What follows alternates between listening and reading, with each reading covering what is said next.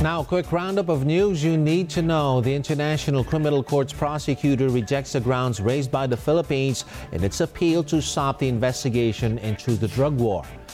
The first tropical cyclone of the year brings strong winds and rains to parts of Luzon. The Philippine Health Department opens second COVID booster vaccination to the general public. And Myanmar's military junta admits to carrying out an airstrike that killed at least 50 people. Those are the headlines. Keep it here on ANC.